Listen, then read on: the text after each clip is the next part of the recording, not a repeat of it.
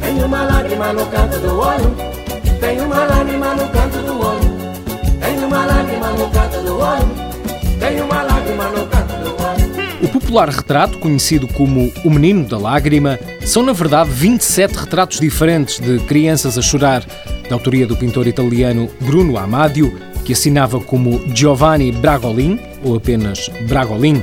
Versões das vinte e sete telas tornaram-se populares no mundo inteiro nas décadas de setenta e oitenta. Tem uma